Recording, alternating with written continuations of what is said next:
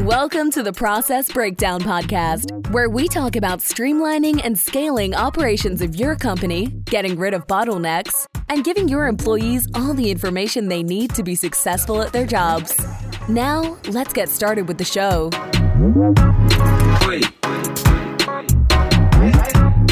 Dr. Jeremy Weiss here, host of the Process Breakdown podcast, where I talk about streamlining and scaling operations of your company, getting rid of bottlenecks, and giving your staff everything they need to be successful at their job. Kerry, I always like to mention past episodes uh, people should check out. We had David Allen of Getting Things Done, Michael Gerber of the E Myth, and many more. And uh, before I introduce Kerry Stover, who's going to talk about some amazing topics about aligning your process procedures to your actual purpose. Um, and I will introduce him formally, but this episode is brought to you by Sweet Process. Now, if you've had team members ask you the same questions over and over again, and it may be the 10th time you spent explaining it, well, there's actually a better way. There is a solution. Sweet Process is a software that makes it drop dead easy to train and onboard new staff and save time with existing staff. And not only do universities, banks, hospitals, software companies use them, but I was talking with the owner, Owen, and he was telling me first responder government agencies actually use them in life or death situations to run their operations. So you can use Sweet Process to document all the repetitive tasks that eat up your precious time so you can focus on growing your team and empowering them. You could sign up for a free 14 day trial, no credit cards required. Go to sweetprocess.com, sweet like candy, S W E E T, process.com. And I'm excited to introduce Kerry Stover. He's the COO of Pariveda, and they're a consulting firm dedicated to solving complex technology and business problems. And Kerry has over three decades of management and technology consulting experience. And like I mentioned, we're going to talk about aligning process procedures to the purpose of the company. Kerry, thanks for joining me. Glad to be here today. I wanted you to start off with just telling people about your company and what you do. Uh, sure. I'm the COO. Uh, if you look up in that bastion of knowledge, Wikipedia, what is the COO? It literally says whatever the CEO doesn't want to do. And in this case, our CEO, Bruce Ballengee, uh, founded the company with the desire to architect an environment in which he could combine his passion for developing people uh, with the business of consulting by leveraging client problems uh, to be the um, the food for which we could grow our talented individuals. So that was the purpose, and he wanted to architect the company.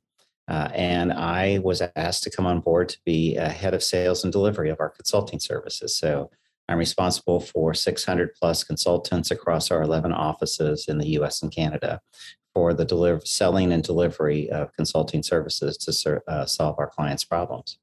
I feel like I will look more stressed out if I uh, had your position. um, what type of clients do you work with? Uh, anything from the Fortune 5 uh, to a startup. Uh, our sweet spot is probably a mixture of the mid market uh, companies in the two to five billion dollar range, if you will. Uh, that where we have a great level of client base there uh, but we're in many of the Fortune 10, Fortune 5 companies as well. Now, I know some of the stuff that your companies you're working with are probably private and some of the problems are private, but I love to kind of add some color around complex problem. What would be an example of a complex problem that you, uh, as a company, have gotten that you've helped com- a company solve?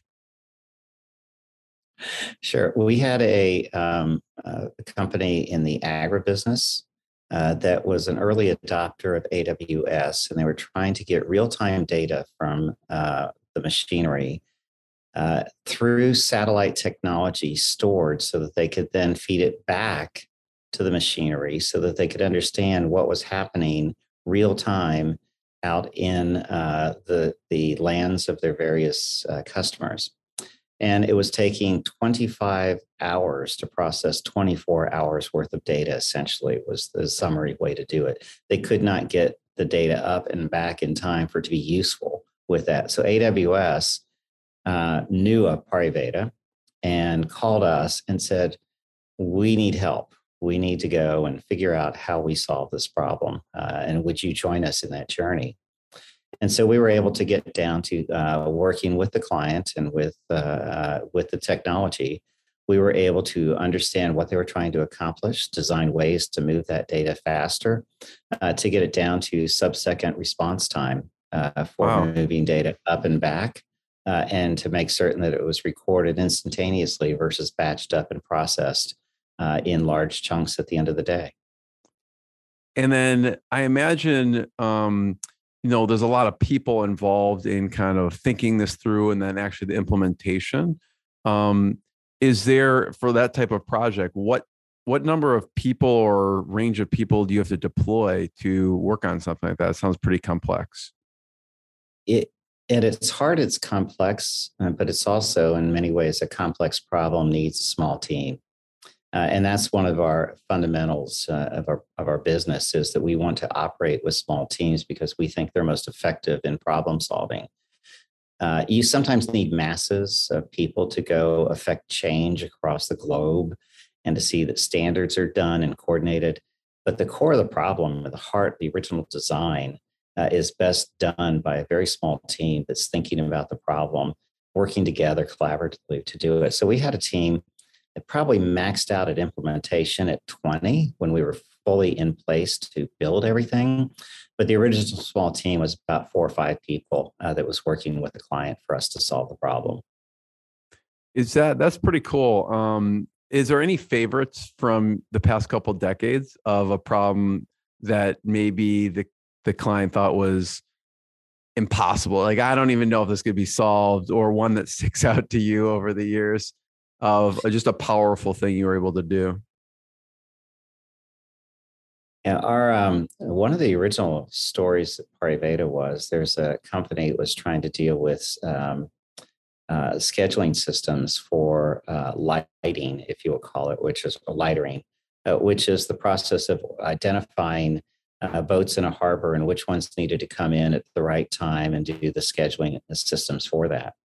And uh, this was very early in our life. So that's about 15 years ago now. Um, and it it's one of those interminable problems. It's sort of like the scheduling route for the, the sales delivery person. What's the optimum thing? And the client was perplexed, and other companies had come in and looked at it and given them huge estimates. And you know, we came and looked at it and said, "Have you thought about some gaming software?"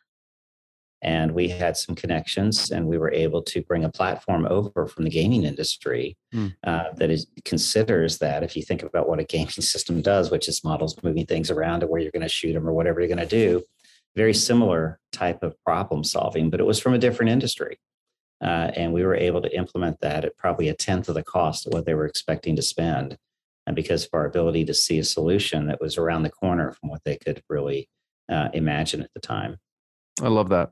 Yes, I forgot who told me this thing or who we is who is attributed to, but innovation comes from outside industry. And you guys see so many industries, you could bring solutions from one industry that you saw clearly work to another one. So I love that. Um, and then you know we talked about aligning processes and procedures to the purpose of an organization. So when we were planning that, when when I say that, what what comes to mind for you?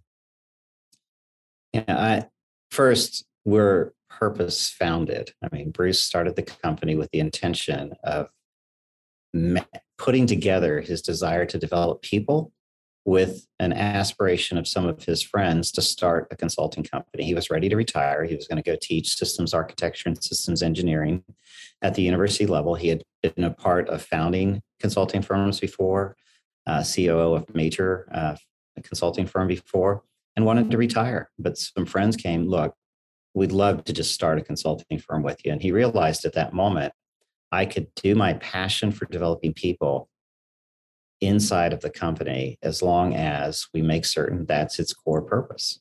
And so from the day of the inception of the thought of having Pariveda, the purpose of developing people has served as uh, is served as the center of what we do. The decisions we make have to have that in mind because once you stop making it the foremost reason for being, the foremost part of your decision making process, how far do you go down the slippery slope for when, how many times do you justify not making it first, that it then slips away and the company erodes uh, right in front of your eyes? So uh, that's where, from our founding, we have that. Now, a lot of companies don't really know their purpose, or if they do, it's not a purpose they want to promote.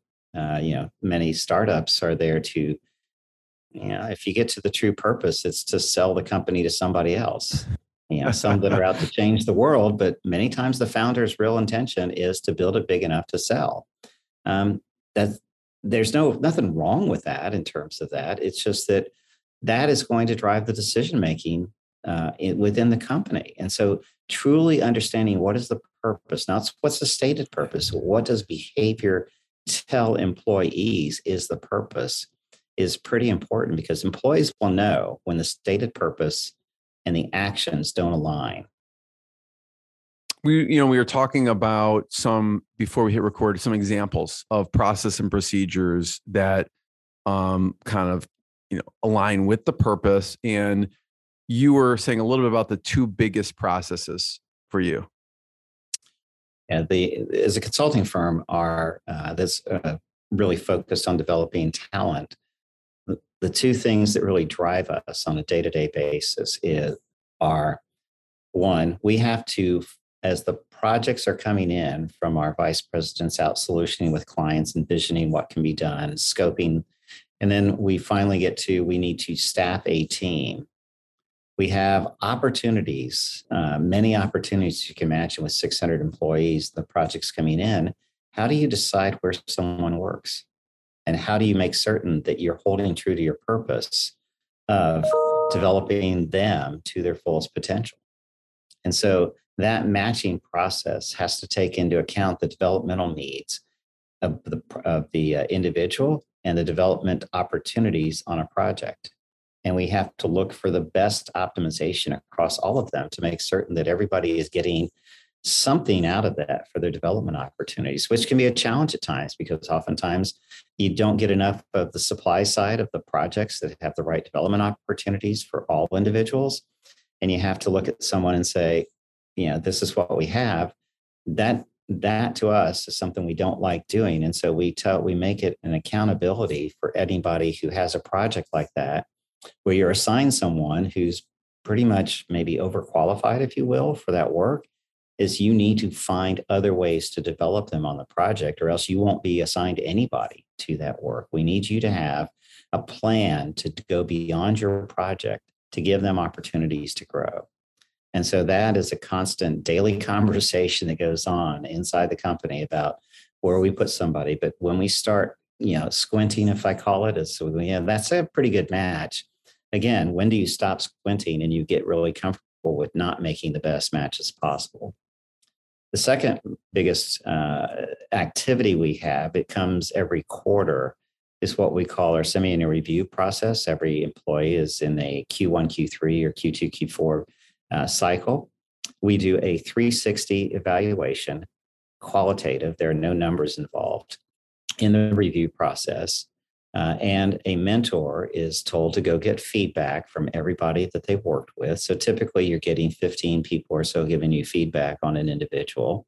You then write as a mentor, you write a review against a openly published set of standards of behaviors, expectations, if you will, for how do they communicate, how do they think, how do they problem solve, how do they work with clients, et cetera, how do they manage meetings all these dimensions are written out with a, a very um, a transparent here's an expected behavior between your level manager and managing meetings. What is it how does that look? And so that mentor typically spends you know probably four to six hours of synthesizing the feedback and then probably another four hours writing the review and then they go in and have to have, a, there's a QA session where peers get together and discuss the reviews that have been written to make certain that there's a fairness that's there so that everyone feels like it's not just what one manager thinks, but this is an opinion of the firm. So when I joined Pariveda, um, my first, you know, I, I, have known Bruce since we started back in 1981 together, worked together for four decades now, friends uh, worked together in several companies along the way. And uh, when I came on board, uh, I, you know, it was a couple months, and then I sat in my first semi review QA session. And after four hours, we were starting the discussion about the fifth employee. And Bruce leans over and says, So, what do you think? And I'm like, This is awesome that we're spending so much time and attention. Not sure how it's going to scale. And he goes, Well, that's what we're going to go do. so, uh, 15 years later, this is uh, an amazing process that we figure out how to make it happen at a company of 700 and to do it very efficiently efficiently but the most important thing is that we're still as effective as we were back then at getting people the right review with the right feedback for the development of their career. I'd be nervous if he said that, Kerry, because they're thinking, how do you scale that? It's such a human centric, intensive process. I mean, how do you even begin to, to, to scale something like that? Now, the key thing is to not think of it as a monolith, but to think of it as an organism think of it as cells that have to come together, work together for a period of time, and then go on. So if you think of it, and this is something that we continually fight, is you know, people, there's a series of, of sessions that I need to set in on. Okay. And so people view me as the bottleneck, which sometimes I am, but let's just take this as an instance of, you know, I need to sit in on the reviews of certain people. So they'll say, well, let's set aside three days for Kerry and um, you know figure out that everybody else can conform to Kerry's schedule and that doesn't always work because what happens is things come up and people can't meet that and i and the team got around this year and i'm really proud of them to say look we just have to look for the right match of the four or five people that need to be in the room to have the conversation and schedule a time for them uniquely we don't need to set aside days on people's schedules. We need to find times for individuals to gather together as a small group, a small molecule or cell that's coming together at that time to have the conversation. Uh, so if you if you look at the instances and and treat them as what's important, uh, you can find enough time to do it. If you think of it as a monolith, that will eventually break down. It sounds like also you think of it as as cells that have to come together, and you think of it and you're looking at the different bottlenecks that are the the, uh, the limiting factors too we do when uh, we've we've tried a couple of different ways of doing it um, and we found that you know one of the big things we had to figure out was why were people in the meetings to begin with in other words what was the what did we really have to have versus what did everybody want to be in the meetings and so one of the purposes of the meetings is to get the right review written. The most important thing is to follow our purpose, right? The second thing that was happening in these meetings when we did them in large bulk was that well people wanted to we wanted to grow young mentors in what it meant to write a good review and so we would have people sitting in not to really contribute but to listen and learn and then the third thing was a fear of missing out that senior leaders wanted to hear what was happening with all the other people in the company that they weren't working with. They, they want to be on everything. Right. So we we ended up having, you know, this this conglomeration of a lot of people. But but the the bottleneck was huge because you know nobody could sit in all of them and they were tiring um, and so we said, no, we've got to break this down to the smaller units, identify the, the absolute must haves, has to be there. We can find a different way to train mentors and review writing and give them enough speed to get up to thing. And we got to tell people the company's getting bigger. You can't be involved in everything all the time, but we'll communicate the outcomes of all this so you can be aware of what's happening and what the needs are. And so you have to break one thing down into many mm-hmm. and let each one solve the problem that they're trying to solve versus trying to do it in one. Kerry, what have you found that's worked for communicating the outcome? Because I know, like, especially with leadership, you can't be everywhere, but you want to have your finger on the pulse of it too. What's worked with communicating that outcome to other people? So we have summaries of the reviews that are posted so that we can go see anything. So if I'm interested in an outcome anywhere in the company, I can go, I can actually go read the review itself uh, and look and see what's being discussed about the individual, what the advice is. Uh, if I'm going to visit an often, I oftentimes an office, uh, which I do pretty much every week, I, I look at the people who are who I'm going to be meeting with and what their CDPs are, their career development points that are at the bottom of the review. Because uh, we try and summarize at each review. Hey, here's three things to go work on. Here's all this stuff, and it's really good. But here are the three core things that if you work on, that's that will move you forward. And people people find that very valuable to for for somebody to know what they're working on and be able to have a discussion around it. So those are ways that we make it possible, mainly because we operate with a lot of transparency in the company.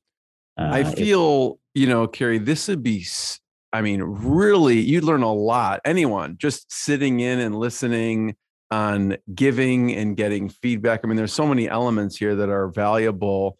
I would love to hear um, an example of something that came out of the 360 review. I don't know, maybe it was you, um, maybe it was listening to it, or maybe it was the actual person who got it, what came out on the other side as far as what they actually implemented and what happened after that that whole process because that's you know uh, a really valuable but time consuming activity it, it is um, but it's valuable. I mean, it is the core message to our individuals about how their career is developing and how they're developing.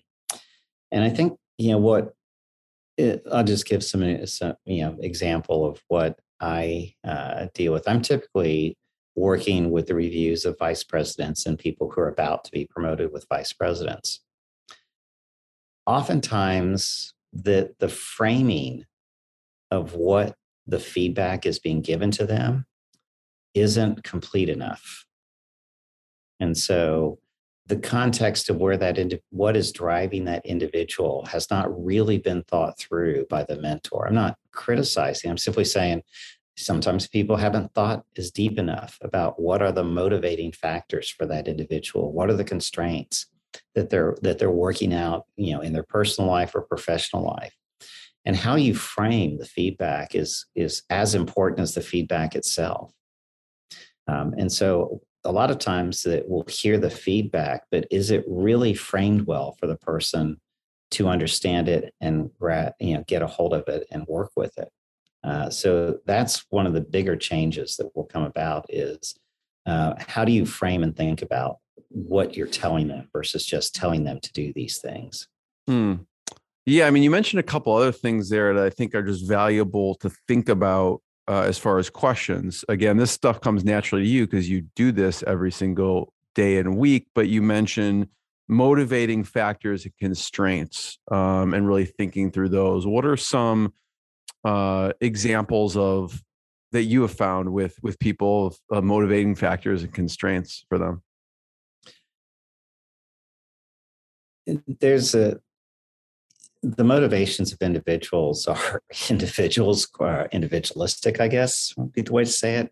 And so uh, we use a couple of different personality profiles inside the company so that we can see you know what are the tendencies they show they're not perfect but they at least give a way in which you can think about you know how the person best receives a message uh, some people want to do it because it's good for the company others want to do it because it's good for them so the way in which you express it we need this as a company, we need this, or this the way you need this is, is subtle.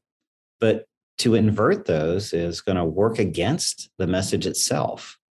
Um, trying to think, does someone really, someone who operates, uh, we use HBDI, the Herrmann Brain uh, something, I can't remember this, but it's a, it's a personality profiling system. And it talks about you know quadrants of thinking you know do you deal with the emotions? Do you deal with the why? Do you deal with the what? Or do you deal with the how? Um, and if somebody is grounded in the how you know you you you want to get them to better understand the why we're doing it but you can't be devoid of the how because they won't understand it so you've got to give something in their language to allow them to move forward with the with the career development plan that's been put together. Love it. Kerry, I have one last question. Before I ask it, I want to point people to learn more about what you guys do as a company. Um, and you can go to pariveda solutions.com. It's P A R I V E D A solutions.com. Are there any other places online or places on the site that we should point people towards specifically? that's great. We're also uh, we have a profile page on LinkedIn. You can follow us on Instagram and uh, Twitter. Uh, but uh, that uh, website will do well for uh, for the purposes of learning about us. My last question is: I'd love to hear your thoughts on some of your favorite resources, whether they're books or audio or you know personality tests. Some of your favorite that you've uh, used throughout the year, and um, you just have a really interesting background. I'm not sure you made it from mathematics all the way to to COO. But um, I just love to hear some of your favorite resources throughout the years. Uh, well, I'm an inveterate book reader. I probably read 20 plus books a year, uh, read several subscriptions. Um, that uh, there's always a favorite book that I have. I keep a reading list because people ask me inside the company, you know, what are what are books to share? So I've got a, a reading list that I'll send out to people uh, things that that are just interesting to me, and I found that will give me an edge. And, you know, a lot of books come down to one key message by the time you you sort of work through it. Um, and I found that books, if I can find that, they're a very useful tool to help move somebody at some point with something that they're working on. If you can just remember that one key thing about a book, uh, very useful. So that's one of the aspects that um, you know really drives me uh, from uh, being able to mm-hmm. to learn and work with that. Um, Which ones stick out to you over the years of your some of well, your favorites? So I've got a, an it's a very obscure book. It's called The Myth of the Objective: Why Planning for Greatness Fails. In other words, that if you've got something so big, so bold that you can't see a path towards achieving it, writing out a plan, it how do you know it's going to work, right? So people have these bold plans versus how do I make incremental steps towards my objective and know that I may not be working. So I use the analogy and I, I talk to people, I use this analogy more in the company than anything else. You want to get way over there. It's like standing on a riverbank of this this river that's you know 100 yards across or so and it's not very deep. It's sort of you know uh, you you can see rocks. and You can see from one side of the river. I know I can cross the river by crossing on rocks. The problem is you can't see exactly what rocks to step on in what sequence from one bank of the river. You have to start walking out onto the rocks for your perspective to change to learn more. So at one point in time, we were wanting to put together, uh, take a software product to market. And the vice president came in and gave me a business plan and said, here's the business plan. If you'll approve that we'll take an investment with the client, get the IP rights to the software, you know, this is what we'll do over the next 10 years. And I'm like, let's go build the software first and prove that it works with a client. And then let's get, get a second client. And then let's go get a third client. When we get three clients, let's go figure out what we've learned at that point in time about what it means to have this. I, I understand you think you've got 10 years laid out I I, you're going to learn a lot just getting three clients and it'll change your perspective. So that's one of my favorite books to reference. Another one is The Success Equation, which is the role of luck in sports, business, and finance.